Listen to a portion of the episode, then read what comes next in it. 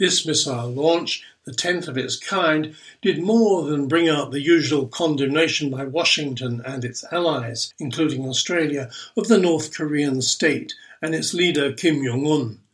Because of its high trajectory and distance travelled, it set scientists debating whether Pyongyang had made technological advances, given the test missile demonstrated increased range and flew as high as 2,000 kilometres.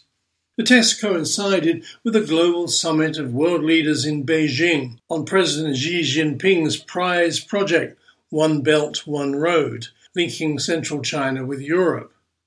From the White House, President Trump repeated his call for more active Chinese intervention against North Korea, while noting that the missile had eventually come down very close to Russia. This, said Trump, would not please Vladimir Putin, attending Xi's summit. It certainly didn't. The question now for policy analysts is what impact it will have on President Moon, now installed in Seoul's Blue House, having taken over from the hard-lined Park Geun-hye, now in jail awaiting her impeachment trial. And North Korea says it's about to carry out another nuclear test. And in an aside last week, he wound up Australia by suggesting that one of its prime targets could be the Northern Territory capital of Darwin.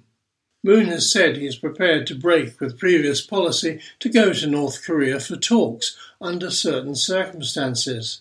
That's not likely in the short term. North Korea's young dictator Kim Jong un wants to talk to Washington, not Seoul. The US is a nuclear power, and he sees himself as soon joining the nuclear club. And we know that there have been recent back channel discussions between North Korea and US representatives in Norway. Will the United States take the kind of preemptive military action hinted at by President Donald Trump?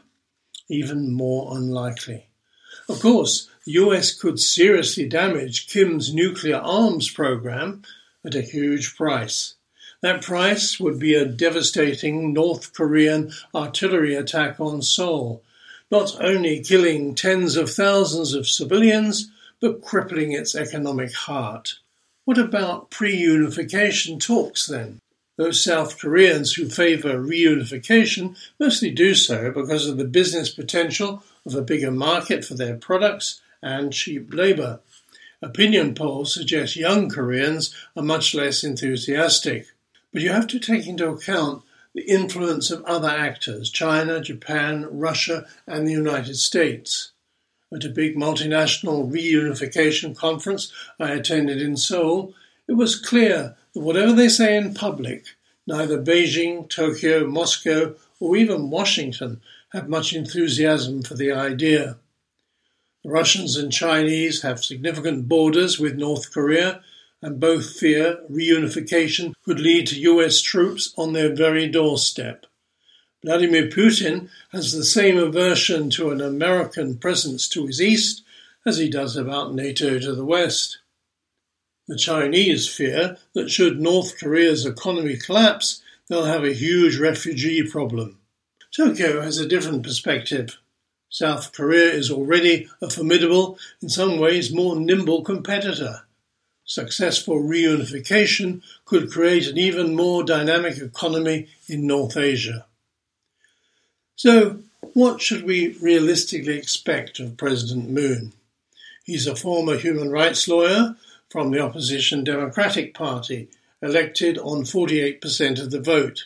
He needs to improve the economy, but foreign policy is what has his attention now, where he's caught between the two most influential powers, China and the United States. He's expected to focus more on China than the US. Last week, I had the opportunity to chat with Professor Jae Chun Kim, political scientist in the Graduate School of International Studies at Sogang University. He sees some sense in a modest detachment policy from Washington, but is convinced both China and the West must keep up the sanctions pressure on Kim Jong un the objective, he says, must be to declare all of Korea free of nuclear weapons. As to progress to reunification, he agrees nothing will happen quickly. and it's only something that really can be realistically settled between the two Koreas over time. It's best to start slowly, he says, with sporting ties, tourism exchanges, and so on, building trust. What all this boils down to is that the settlement of the Korean question is likely to take many years, and bluster from both sides is not going to produce a solution, only more scary headlines.